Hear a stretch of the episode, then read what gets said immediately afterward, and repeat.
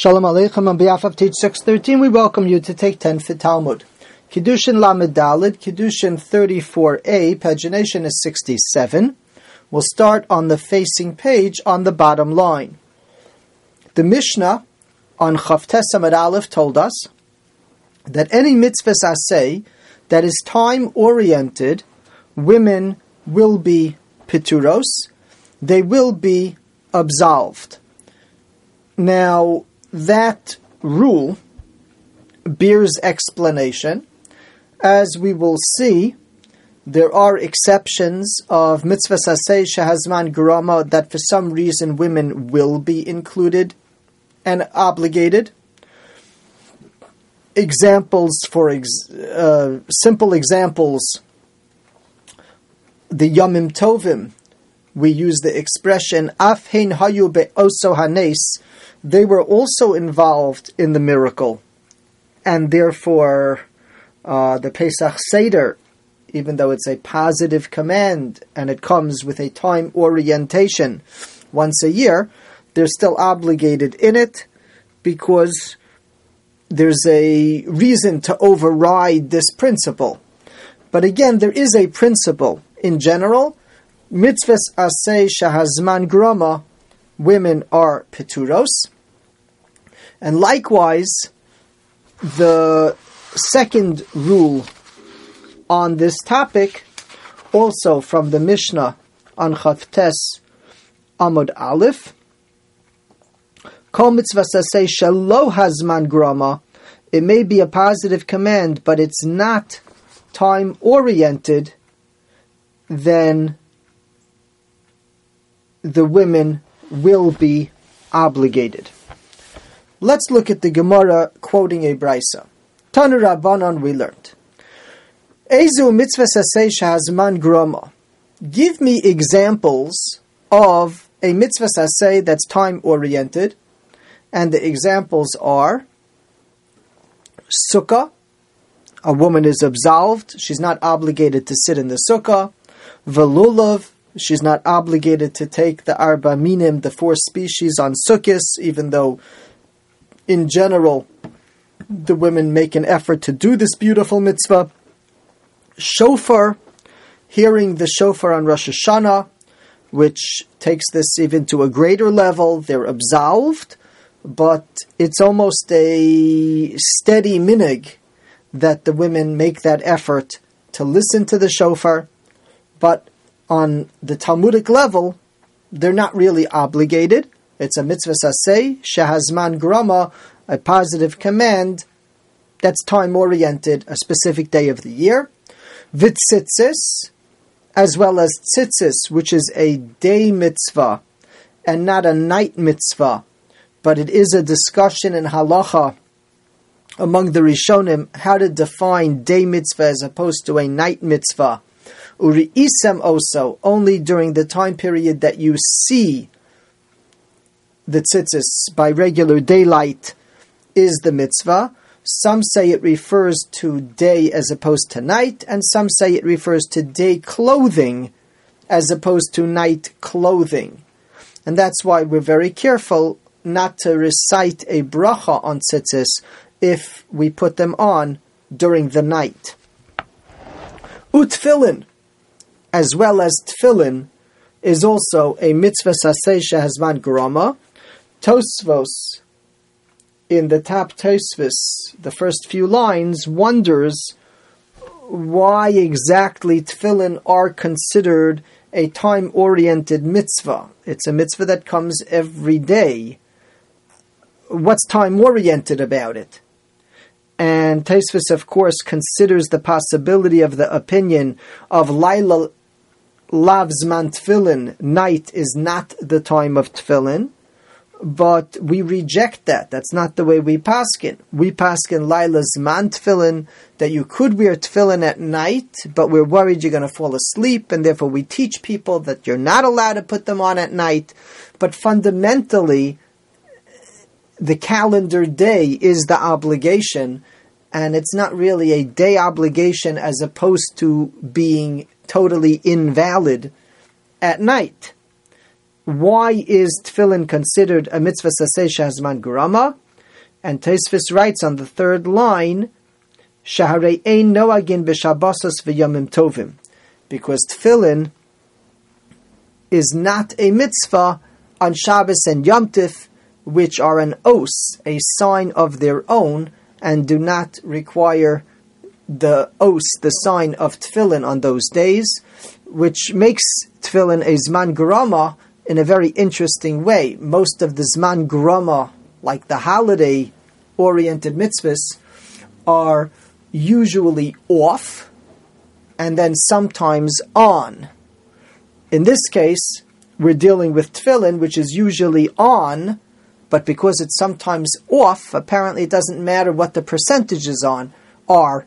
If it's on and off because of a time orientation, that's enough to make it a, a, a mitzvah saseh shahazman grama. So that's the first section of this brisa, listing off mitzvah saseh shahazman grama, and as you can see, how it plays out in practical halacha is more of a discussion. Women end up attending for Tekiyah Shofar, but what is the halacha in the strict sense of the mitzvah? We continue on the top line of today's daf. Ve'ezo mitzvah saseh shalo hazman grama. And now give me examples of a mitzvah saseh that's not time oriented. And the Gemara gives examples, the Brisa gives examples. Mezuzah, mezuzah on the doorpost, ma'akeh, a safety fence on the roof of a house, aveda, returning lost objects, vishiluach hakein, and sending away the mother bird when we're taking the children, when you're taking the eggs, you have to send away the mother bird. These are examples of mitzvah saseh shelo hazman grama, they're not time oriented. They are mitzvahs that exist all the time, provided that the criteria exist. If you have a house, it needs a mezuzah.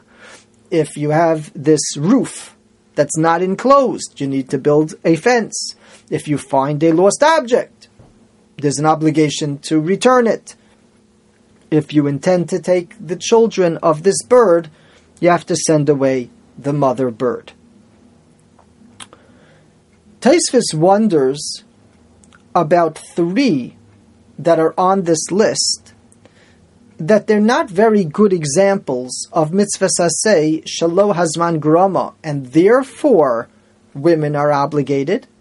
Tosfos points out that three of the items in the list that we just gave actually have a lo saseh, a prohibition associated with them, and there is no such rule that women are absolved of prohibitions. On the contrary, if it's a prohibition, women are equally included.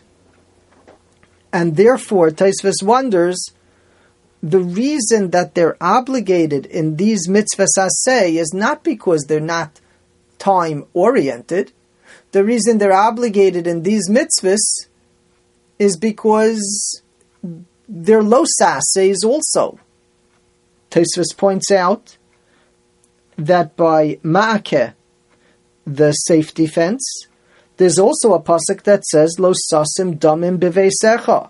You shall not place blood in your house.